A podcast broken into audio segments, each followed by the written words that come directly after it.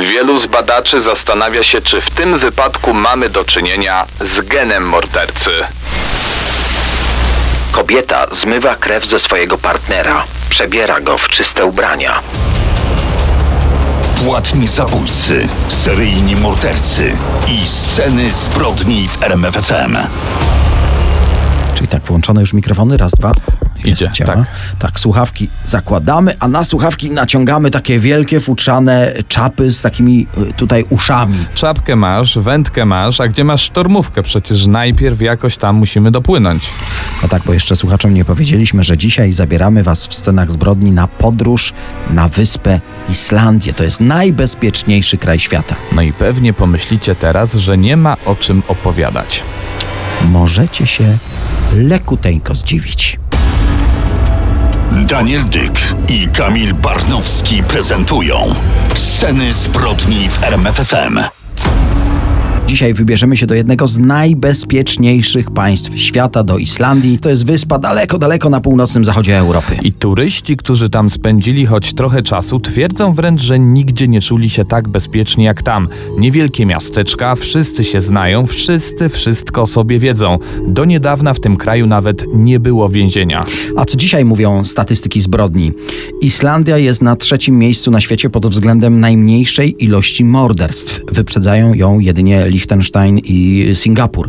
W Islandii dochodzi do mniej więcej dwóch morderstw rocznie. To 20 razy mniej niż światowa średnia. A jednak nawet w najbezpieczniejszym państwie świata zbrodnie się zdarzają i opowiemy m.in. o głośnym dramacie z udziałem Polaków. Także o dramacie w świecie sportu. Co stało się ze słynnym w Islandii piłkarzem? No i musi pojawić się jedyny seryjny morderca w historii tego kraju. Koniecznie zostańcie z nami. To są sceny zbrodni w RMFFM. Śledź z nami kulisy największych przestępstw. To jest program Sceny Zbrodni i dzisiaj zabieramy Was do, no brzmi sielankowo, jednego z najbezpieczniejszych krajów świata. Wyobraźcie sobie, że tam jest tak bezpiecznie, że w całej historii tego kraju powstało jedno więzienie z prawdziwego zdarzenia. Po prostu nie było potrzeby nikogo zamykać. A mówimy oczywiście o Islandii. Ostatnio to się zmienia z tymi więzieniami, pojawiły się kolejne ośrodki dla skazanych.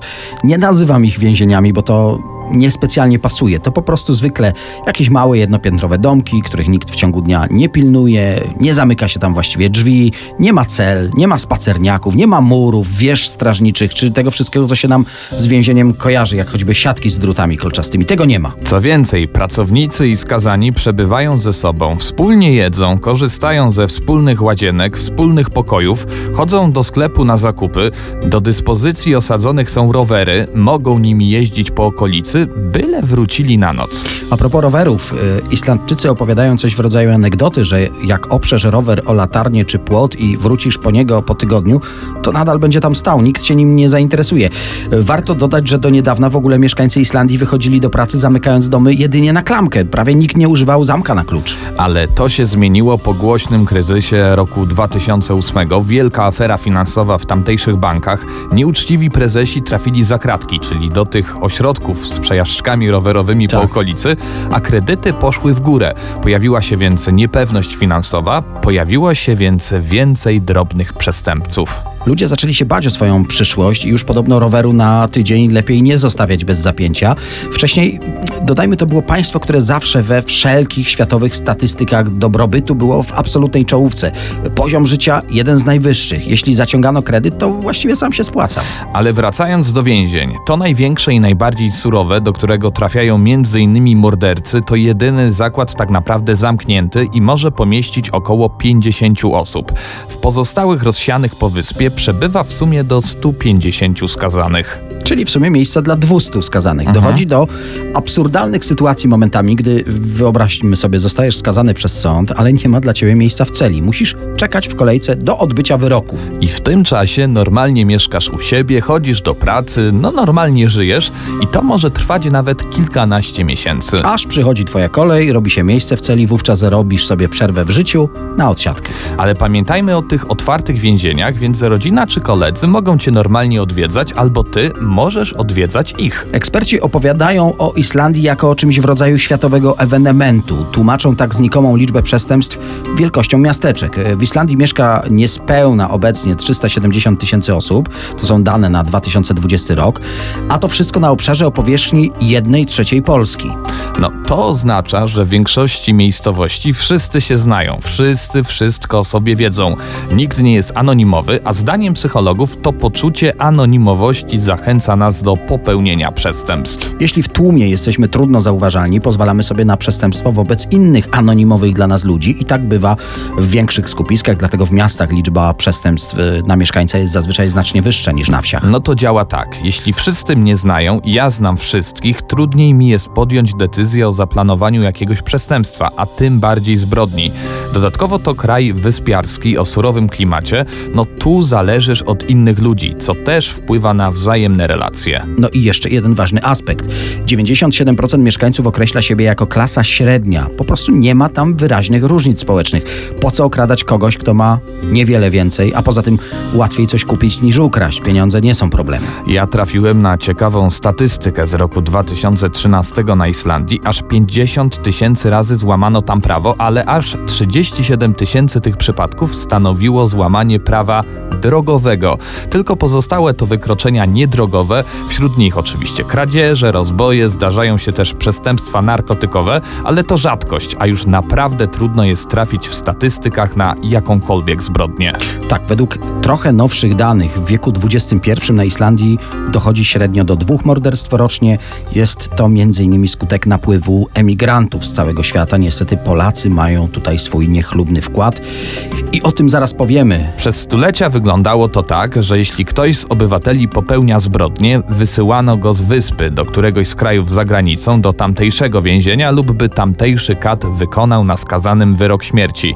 Dziś za surowy wyrok uważa się karę 16 lat pozbawienia wolności w jedynym na wyspie zakładzie zamkniętym. Ale warto dodać, że mordercy wychodzą wcześniej zazwyczaj ze względu na dobre zachowanie, ale i ze względu na to, o czym już wspominaliśmy, że nie ma miejsca dla kolejnych ewentualnych skazanych. No to czas na jedną z najgłośniejszych spraw kryminalnych ostatnich lat. 2015 rok. Prasa podkreślała, że jest to jedyna kobieta w XXI wieku skazana w Islandii za morderstwo.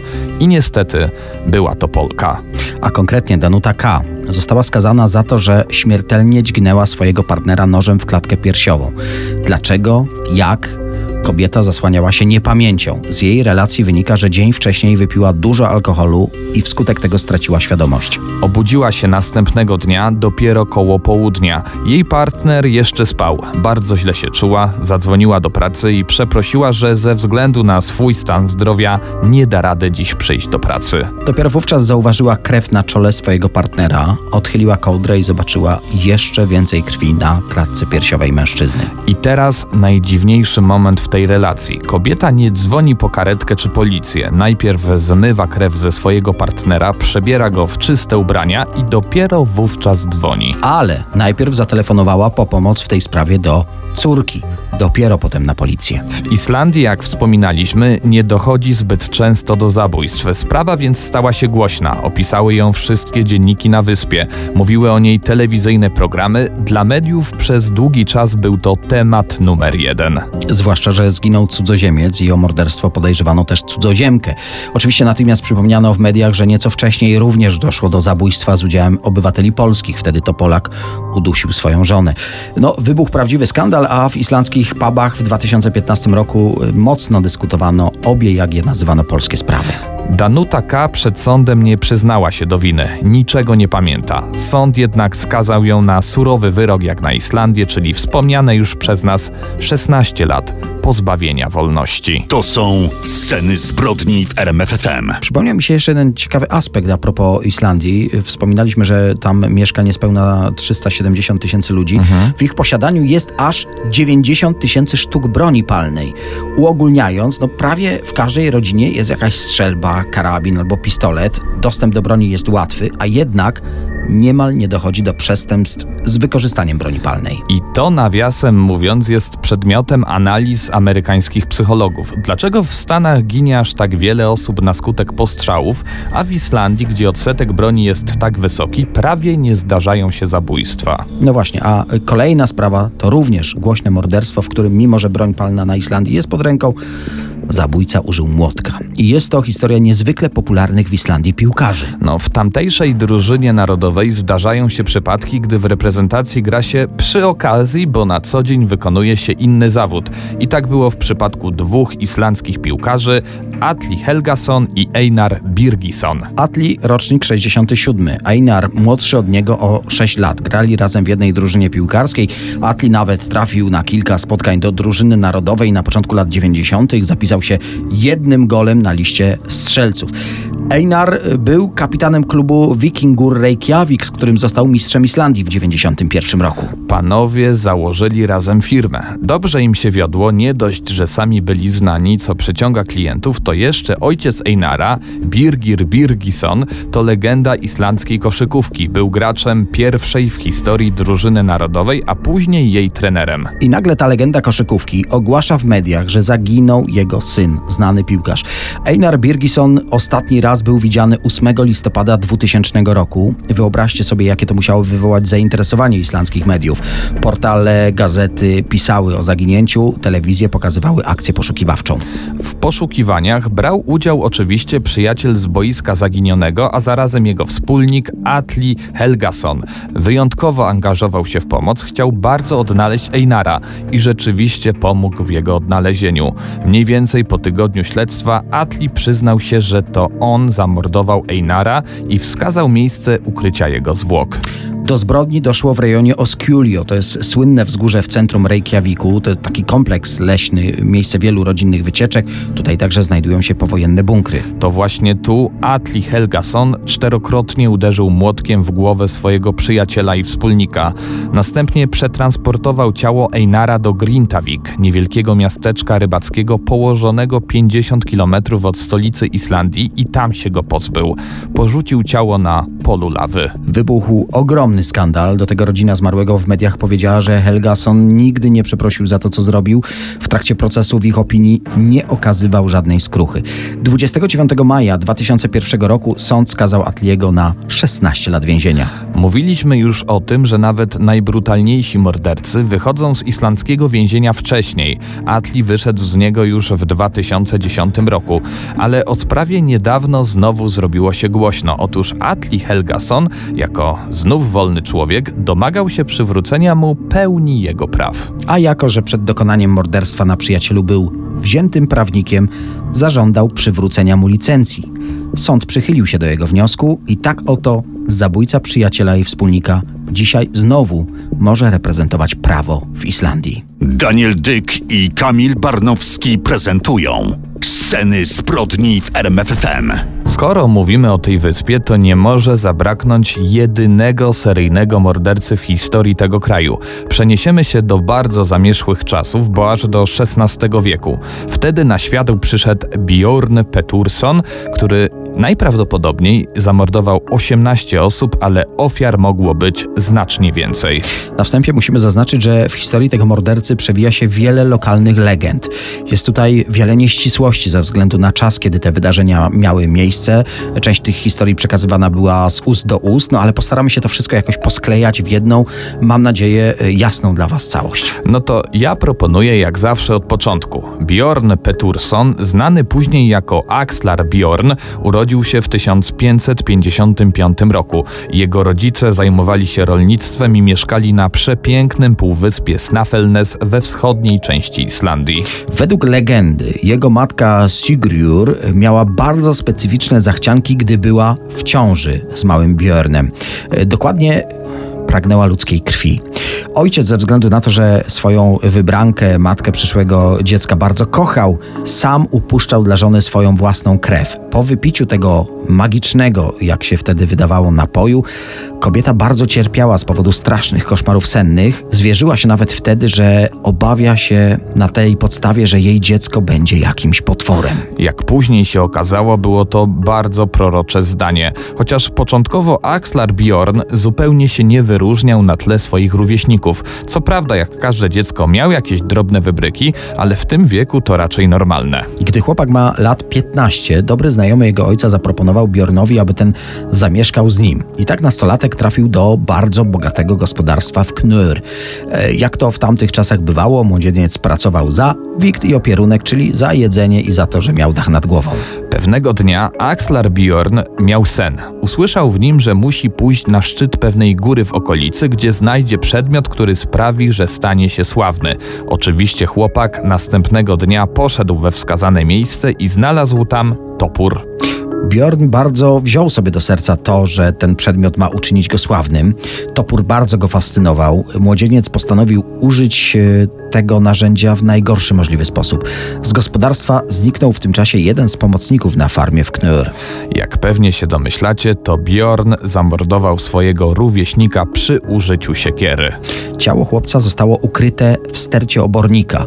Nikt o morderstwo nie podejrzewał Bjorna, dlatego mógł on spokojnie dalej wieść swoje życie w tym gospodarstwie. Później po raz kolejny uśmiechnął się do niego los. Bogaty właściciel ziemski, u którego pracował, zmarł. Dostał wtedy część jego majątku, dokładnie piękną farmę w Oxl. Miał więc wszystko: fortunę, piękną żonę, jednak cały czas był nieszczęśliwy. Od momentu, gdy na otrzymanym gospodarstwie pojawił się Björn, w okolicy zaczęli znikać ludzie. Dokładnie podróżnicy i parobkowie, którzy szukali tutaj pracy. Mieszkańcy podejrzewali, że za zaginięciami stoi Björn. Był zamkniętym w sobie gniewnym i bezwzględnym człowiekiem, ale jego zbrodnie nie wychodziły na jaw, bo miał bardzo bogatego protektora. Dokładnie był to syn właściciela ziemskiego, u którego wcześniej pracował, Gudmundur Bogacz. Samo nazwisko wskazuje, że był no bardzo bogaty. Z informacji, do których dotarliśmy, wynika, że Axlar Bjorn okradał swoje ofiary z kosztowności i przejmował ich konie. Generalnie chodziło o to, by podnieść swój status kosztem właśnie niewinnych ludzi. Jego stadnina z miesiąca na miesiąc stawała się coraz większa, co oczywiste cała okolica bardzo szybko dostrzegła, że mężczyzna wzbogacił się, no ciut za szybko. Jednak domysły sąsiadów to jeszcze nie dowody. I tak docieramy do roku 1596. Tutaj jest wiele wersji tego, co wydarzyło się na farmie, ale ja skupię się na tej, która pojawia się najczęściej. A więc do gospodarstwa Björna przybyła szukająca schronienia samotna kobieta z trójką dzieci. Mężczyzna zamiast pomóc kobiecie zwabiał bezbronne dzieci do domu, gdzie bezwzględnie je mordował. Matce jakimś cudem udało się uciec i zaalarmowała władzę. Axlar Bjorn został pojmany przez wojsko i przyznał się do dziewięciu morderstw. Jednak na terenie jego gospodarstwa znaleziono znacznie więcej ludzkich szkieletów. Mężczyzna tłumaczył się, że na swojej posiadłości dziwnym trafem często sam znajdował ciała zmarłych ludzi. Zamiast fatykować władzę, zajął się po prostu pochówkiem nieszczęśników, którzy zginęli w niewyjaśnionych okolicznościach. Jak łatwo się domyślić, nikt nie uwierzył w wersję Bjorna. No nie wiem dlaczego. Mężczyzna wyjawił również, że w zbrodniach pomagała mu jego żona Fortis. Tutaj pojawia się pytanie, czy kobieta rzeczywiście pomagała w tych zbrodniach, czy Bjorn obwinił swoją żonę tylko po to, aby nie umierać sam. No właśnie, umierać. Oczywiście Bjorn, jak i jego wybranka serca zostali skazani na karę śmierci.